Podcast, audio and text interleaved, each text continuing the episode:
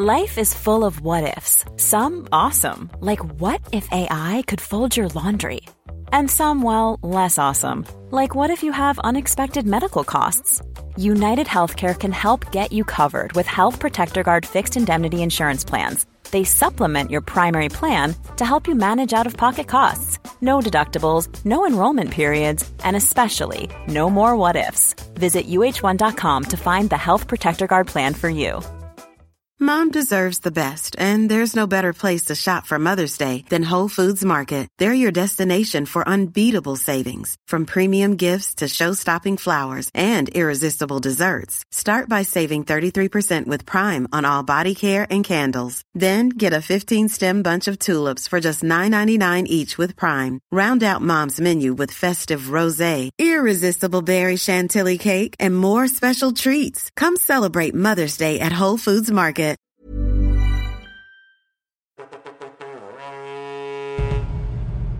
When Diplomacy Fails presents. Hello and welcome to When Diplomacy Fails. Hey guys, welcome to When Diplomacy Fails. Welcome to When Diplomacy Fails. Hello and welcome to When Hello and Diplomacy welcome to When Diplomacy Fails. A project five years in the making. The Franco-Prussian War. The Seven Years War. Of the When Diplomacy Fails special on Napoleon. The Crimean War. To When Diplomacy Fails special on World War One. Dutch Revolt. To the When Diplomacy Fails special on the Thirty Years War. The July Crisis Anniversary Project. The Swedish Deluges. Britain goes to war. The 1916 To the Franco Dutch War of 1672. This is When Diplomacy Fails Remastered.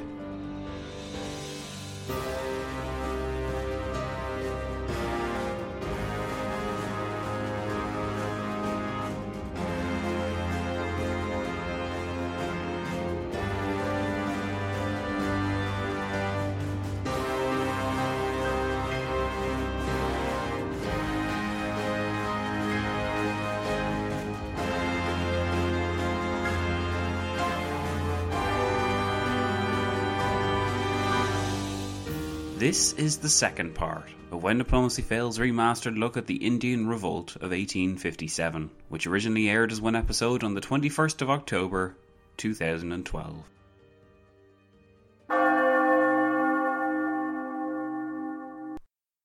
So, welcome back to the Revolt. Last time we had to set a lot of background for you guys as we took you through the strange but fascinating years of the developing British presence in India. Over the years, the East India Company changed from merchantmen to middlemen between London and the Indian rulers of the subcontinent. And as the native empires went into decline, the British and their company men felt it only natural to fill in the power vacuum and take every advantage for themselves. With more reform came greater control from the centre in London, until by the early 1800s, the East India Company looked like the de facto imperial arm of Britain. It was a British Empire in India, a British Indian colony in all but name. Changes in how the place was governed, how Britons could interact with India's populace, and what rights these Britons had to spread Her Majesty's message, evolved within the first two decades of the 19th century. Finally, with no native enemy in place to counter its spread, the East India Company seemed poised to take over the entire subcontinent in Britain's name. Yet it would, of course, be wrong to think that any of this would go off without a hitch. My name is Zach, and you're about to listen to the next part of the Indian Mutiny. But before you do that, let's just have a quick, very quick, 20 second patron ad. So, are you ready for this? One, two, three, go. So, go to WDF Podcast. Stop. Oh, crap. Okay, so go to WDFpodcast.com and click on the Patreon banner, and then you can go to the Patreon page, and then you can become a patron, and then you can get loads of wonderful things, including new merchandise and extra content, to the extra feed if you're not sick of hearing my voice just yet. That's the best way to help the podcast, help it expand, help it grow, guys, and I really, really appreciate it. Thank you very much. Woo! Hey, hey, we did it. Okay, cool. Yeah, so, not too bad at all. Right, I will now take you to the early 19th century.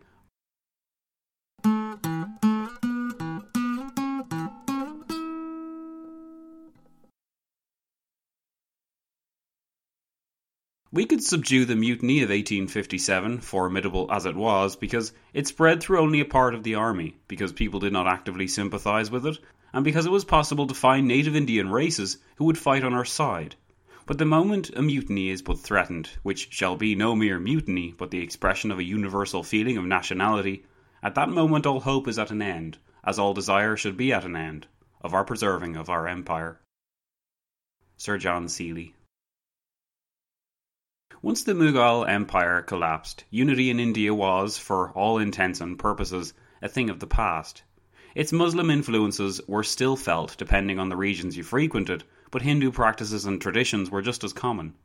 The Mughal Empire had for a time pacified these potential tensions, advocating policies of tolerance and religious freedom under some of its greatest emperors, but such times had passed.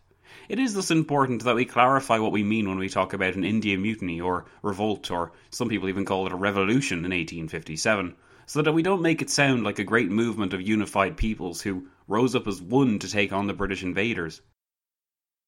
The reality is the revolt was confined to the north of India, while some of those in the north, such as the recently defeated Sikhs, actually sided with the British in their attempts to put the rebelling regions down. Of course, there were plenty of nationalistic rhetorics on all sides, and many in the course of the event dreamed of an India, or at least their immediate area, containing no British influence.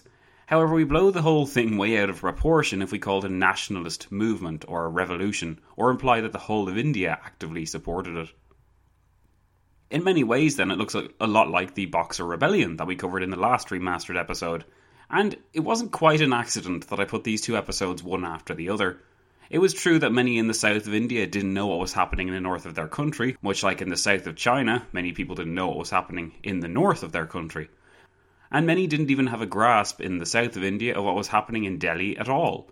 And keep this in mind because it's very easy to get carried away with conflicts like these. Their place in history is undoubtedly secure, which obviously is why I'm covering it in the first place, but we should always ensure that the place we give it is accurate for its purpose at the time. So, with that disclaimer out of the way, keeping my shrine to context well worshipped, let's begin counting down the days to the revolt. So, what were the main causes of the 1857 mutiny? Well, that's the golden question. If you're familiar with this incident in history at all, you may also be familiar with the tale of the greased cartridges. If you are, and if this rings a bell, then that's great. If not, then don't worry, all will become clear soon enough. For those of you expecting me to use the greased cartridges as a handy excuse, you're about to be disappointed, and for a few reasons. First of all, common misconceptions really annoy me, and without trying to sound like a bitter old man, the Indian Revolt, as a second point, even though it occurred only in the north of the country, involved too many distinct ethnic and religious groups to be caused by one single thing. And that's why contemporary historians, my Sikh professor in this subject among them, find the widely accepted view that greased cartridges started a grand mutiny across the subcontinent so annoying. Hermann Kulke and Dietmar Rothermund explain in their book, simply entitled History of India, that the revolt of 1857 was neither a national war of independence nor simply a mutiny. It spread over much of northern India and affected many strata of the population. The new educated elite did not participate in it for fear of the chaos or restoration of the old order it might bring. Apart from the soldiers, the rebels were mostly disgruntled landlords and peasants, and some disinherited princes. What had caused this part of India to revolt, though, and why only now? For centuries, at this stage, as we've seen, the Indians had been subjected to British rule and would have had many reasons during this time to throw off the British yoke, or at least try to. Unfortunately, for the sake of clarity, there isn't any clear cut answer for this, but I'll throw one of mine in there anyway. Respect and the idea that the British needed the Indians to carry out the tasks that needed doing, such as conquest, administration, and reinforcement of British authority, were strong incentives to keep those Indians in your employ happy. A certain level of respect and consideration was necessary for the early relationship between Indian and Britain to succeed, especially, obviously, for the British. Just look at the way their East India Company possessions came to be earned. If British soldiers, however strong and technologically advanced, had tried to conquer the entire Indian subcontinent, they of course would have become bogged down and eventually been forced to withdraw. It was common sense on the part of the British that if you treat the Indian well, pay him what he's owed, and don't threaten his way of life, then the whole process of extending British influence over India will become much easier. The British, however accidentally or without any real plan of an Indian takeover, established the East India Company in such a position, at such a time, and so tactically, that it was bound to expand. The problems began when the British, having removed their last rival from the continent at the beginning of the 1800s, woke up and realised one day that their policy of slowly acquiring bits of India piecemeal had resulted in a complete domination of the Indian subcontinent. Britain no longer had to respect the Indian man because they owned him. Now try to think like a 19th century imperial evangelist on top of all this. You'd be thinking, what if this was meant to happen? What if the unnatural way of acquiring our Indian holdings was by some divine intervention. Could you, as the British, as the new masters of the ancient land, really pass up the chance to spread your good traditions and values, or indeed your faith among the natives? Well, of course not. The natives, while they may be backward in their way of life and comparatively poor in mind to you, certainly deserve to have their souls saved. You did just ensure slavery would not persist among your other worldly domains, after all, and some Indian practices were purely barbaric and could not be allowed to continue. These infidels should conform to the right way, the British Christian way of life. To refute this is to refute all logic and reason, and even evoke damnation.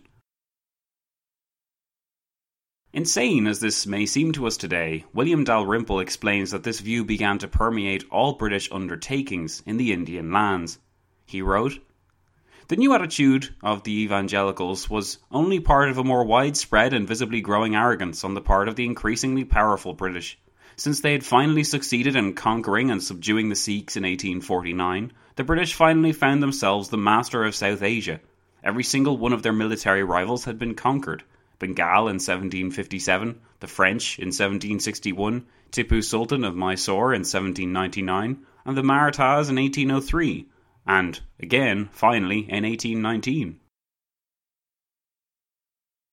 And Dalrymple continues For the first time, there was a feeling that technologically, economically, culturally, politically, and spiritually, the British had nothing to learn from India and much to teach. It didn't take long for imperial arrogance to set in. This arrogance, when combined with the rise of evangelical Christianity, slowly came to affect all aspects of relations between the British and the Indians. A British imperial mission with much to learn and almost in all of the history and culture they ruled over was replaced by a body which believed it knew better and could afford to dismiss the foolish ideas of the locals, taking for granted a millennia of history, culture, spirituality, literature, traditions, legacies, and ideals. In a fast forwarded version, this was a major cause of the revolt, yet nothing, apparently, could be done by the Indian sepoys who had been trained in the arts of war thoroughly by Britain shielding them, for the most part, from the caste system, which Britain so loathed and failed to understand. The British consciously and openly began to act as though the Indians owed them something, and this translated into a negative environment in the armies in the north of the territory, where the Bengal army, surrounded by haughty, disrespectful, and ignorant officers from Britain, began to agitate and chafe under their command. In this type of atmosphere, it became easy for these Indians to believe that the British would aim to dishonour them in the most awful way possible, in other words, by defiling their religious traditions. This comes down to the idea of the greased cartridges that have been so trumpeted since the event. Trust me, if I could simply point to this as the cause of all the revolt rather than droning on for an episode and a half beforehand, I'm sure you and I would have far easier lives, but for a variety of reasons, it's not that simple. Byron Farwell, in his book Queen Victoria's Little Wars, explains the situation far better than I could when he writes For several years there had been unrest among all the sepoys of the Indian army because of these new cartridges which were greased, so a frightening rumour said, with the fat of pigs and cows. From barracks to barracks of the Bengal army the rumour spread and grew. The British were trying to subvert their religion, for cartridges were normally torn open with the teeth before loading and for a Hindu to eat the fat of the sacred cow, or for a Muslim to eat the fat of a pig, was an abomination almost too frightful to imagine. Not through malice or design, but through sheer stupidity on the part of somebody in London. There were indeed some, a very select few number of cartridges, covered with such grease sent to India. Officers in the Indian army were quick to withdraw the cartridges, and in an effort to placate the sepoys' fears, the Governor General issued a proclamation declaiming any attempt by the British to destroy the caste system or offend religious beliefs, and orders were issued for a new loading drill which would have enabled the sepoys to tear open the cartridges with their fingers instead of their teeth, but the damage had already been done. It was not so much the fact that the British actually issued offensively greased cartridges to the sepoys, since no sepoy was ever able to come directly in contact with them, withdrawn as they were in record time, but the important fact was that the Indians actually believed that the British did this. The British reaction towards these sepoys that refused to arm themselves with ammunition they believed to contain the grease were told of the harmlessness of the hardware in relation to their beliefs, but for these Indians, subjected to the kind of suspicion of the British officer which had been entrenched owing to the recent trends in creeping British arrogance and insensitiveness towards their Indian charges, it was very difficult to believe them, and we can see why this would be the case.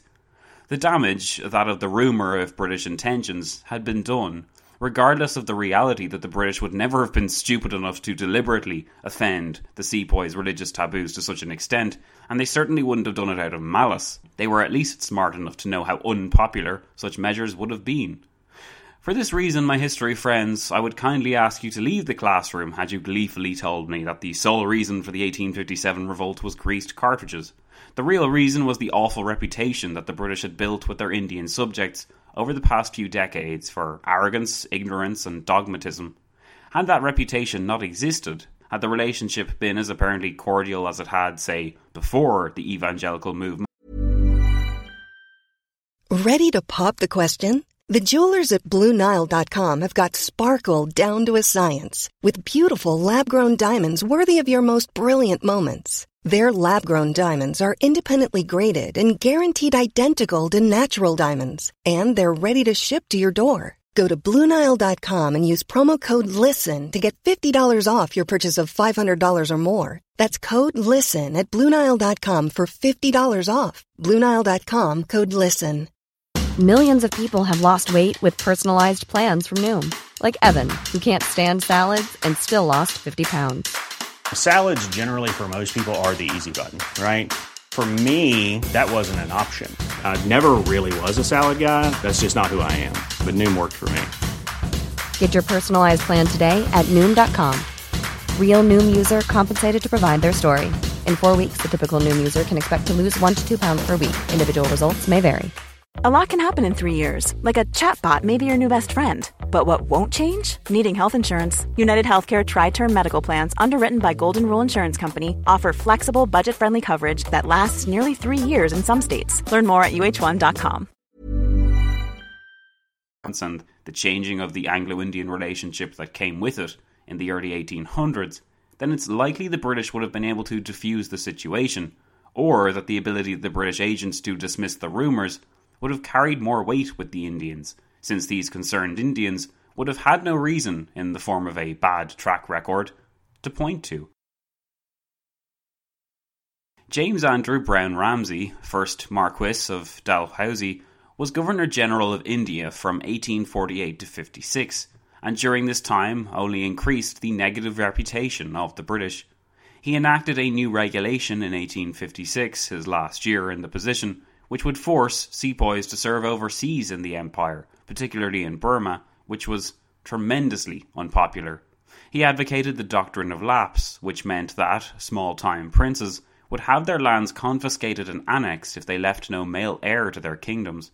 This was clearest in the example given with the annexation of Oudh or Awadh in Indian sources, a kingdom in about the top centre of the upside down Indian triangle. This would become Britain's most ferocious enemy in the years to come, but for now, Dalhousie acted as though nothing could go wrong. He intervened heavily in every aspect of Indian life, invoking civil reforms, agrarian reforms, and even attempting to reduce the impact of the caste system in Indian life, all the while apparently oblivious to the storm about to rise. He claimed in 1855 that there is no justification for the cry that India is in danger. The safety of India has never for one moment been imperilled by the partial insubordination in the ranks of the army. Dalhousie was about to become a hated figure of disaffected Indians in the years to come, and it is clear that the role he played in the revolt is both enormous and also not well publicised. His actions did not merely add fuel to the fire, they actually dug the suitably small hole in the ground, fetched the appropriate tinder, set up the tinder, and then stood beside it, sheepishly. The revolt of the sepoy soldiers in Meerut, 40 miles from Delhi, on the evening of the 10th of May, 1857, hours after their friends had been horrendously disrespected and marched into captivity in chains right in front of them, was the spark which set alight this flammable structure, even as Dalhousie sat back in Britain, refusing to accept that he'd set it up to ignite in the first place.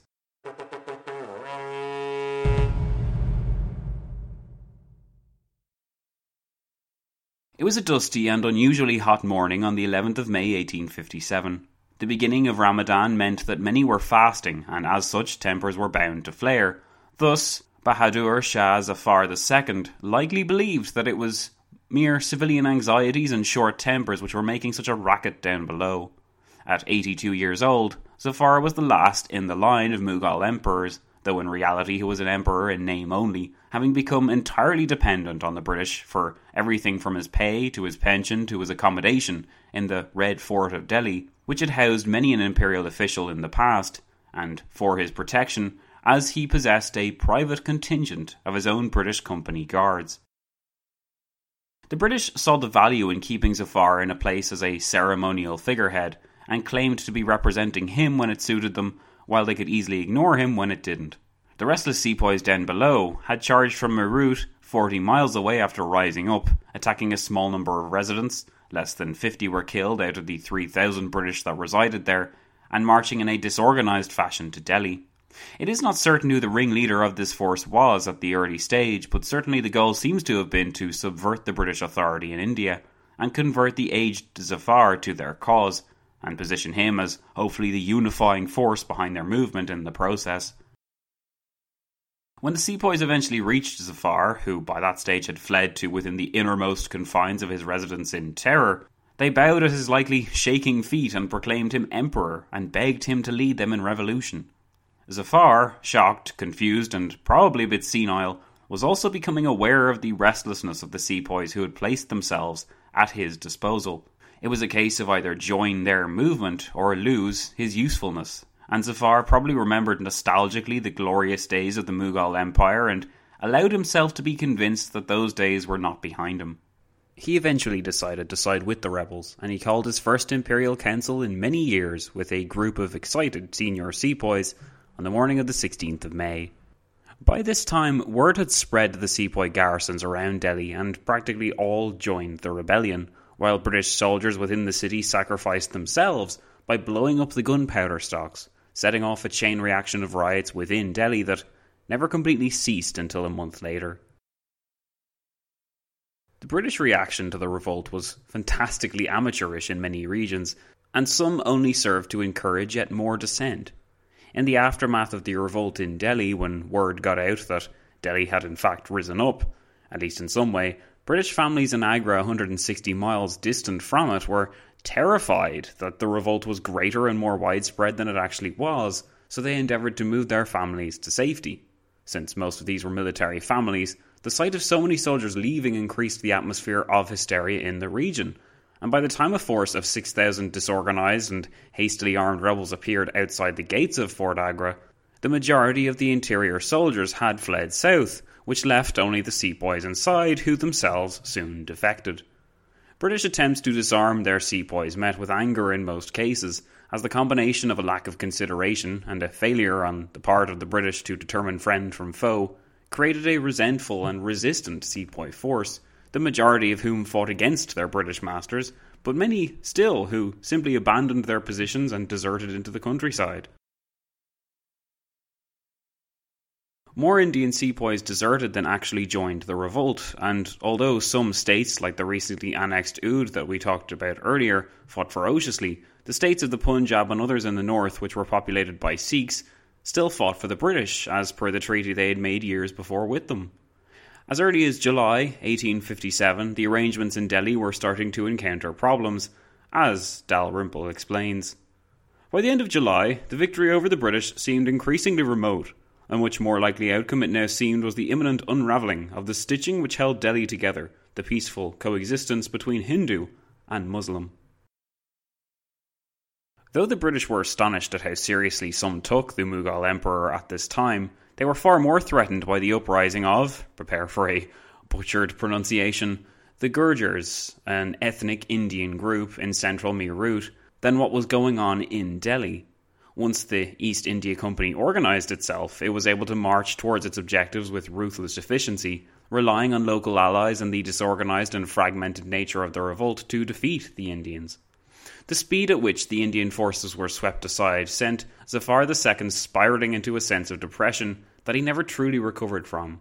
His senility got worse, and he ceased to exist as anything other than someone to blame once the conflict ended, since those in Delhi and across the revolting states had stopped listening to him since the revolt heated up and military command was properly needed.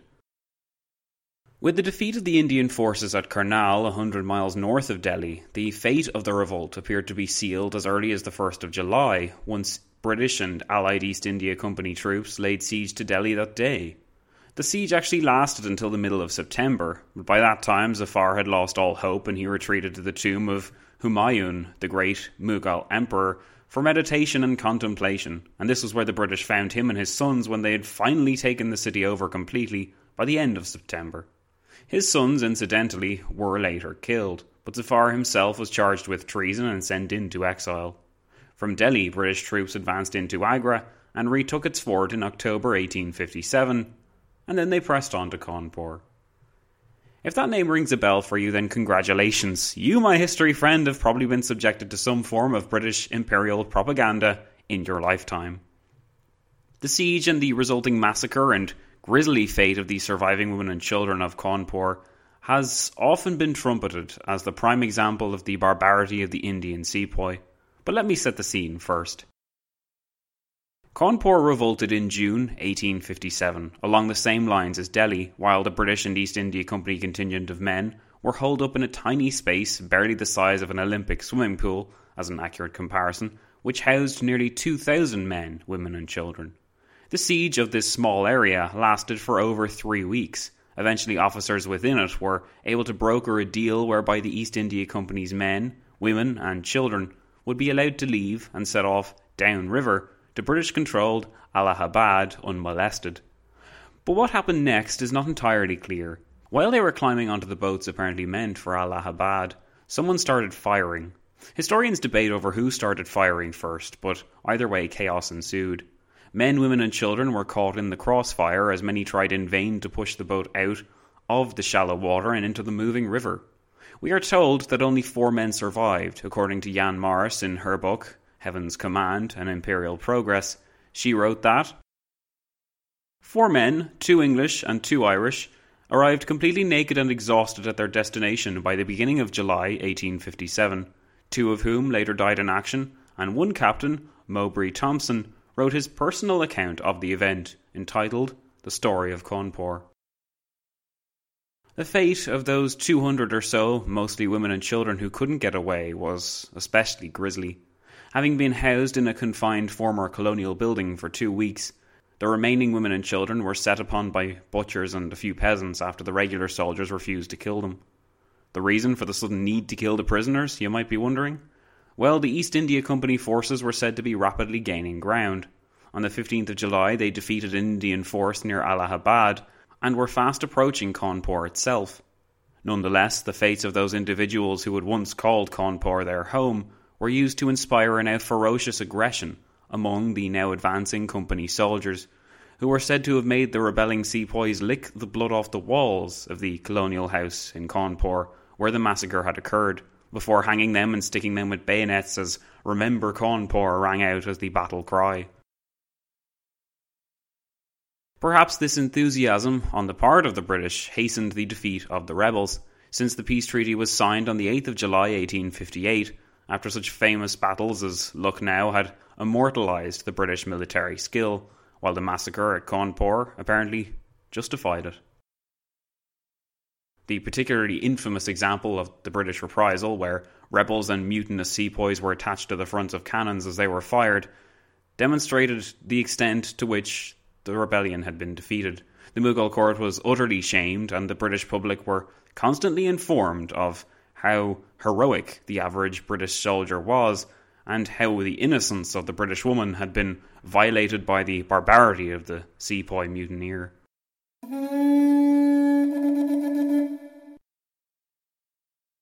The biggest tragedy surrounding this whole thing is that it all could have been avoided had Britain not changed so drastically its policies in India. Although the revolt never came all that close to ending the British Indian state, it did give Britain's colonial office the kick in the pants that it needed. The biggest result of this kick in the pants? The East India Company, Britain's middleman in India for almost 250 years, was abolished and it was replaced with direct rule from Britain. This meant an official end to the beating around the bush in India. India was now officially an imperial acquisition, and it was as intrinsically linked to Britain as a symbol of its prosperity and soon its identity as it ever would be. Thus, with the implementation of what was called the Government of India Act in 1858, Britain was able to absorb the entirety of the company's territory, its army, and its administration. In doing so, it came one step closer to becoming the Imperial Britain, which by the dawn of the 20th century possessed an empire that owned one sixth of the globe, and whose monarch, Queen Victoria, represented Britain's proudest, strongest, and brightest age. While modern day Indians tend to inflate the importance of the 1857 revolt, calling it a war for independence or the First Indian War of Independence, and celebrating its 150th anniversary in 2007 as one of the proudest moments of Indian nationalism, we shouldn't snort at this just because the reality of the conflict was different. I gave a similar treatment to my own homeland's view of its own mutiny, or rising, as the Republicans like to call it, for the 2016 centenary miniseries. In a way, the two conflicts are actually quite similar. A small event, nowadays exaggerated in the media and culture, and pointed to as the seminal event of nationalism. On the other hand, though, it realistically did nothing but encourage Britain to crack down, and, in so doing, create an atmosphere that basically ensured independence would come in the future. In Ireland's case, it would occur in the decade after the Rising, but in India, this long drawn out process would take almost 90 years. Such was the importance of India to Britain as the jewel in its imperial crown. So it was the British reaction rather than the event itself which holds the most historical importance. Thanks to British imperial propaganda, disseminated throughout the centuries, we will remember Cawnpore, or at least be aware of it, whether we want to be or not. In my view, though, it was the common Indian who deserves mention, faced as he was with hopeless odds, but captivated as he became by the idea that India could someday, perhaps, be free. And that, history friends, is the end of our look at the Indian Revolt. Thanks very much for listening, and I will, of course, be seeing you very soon.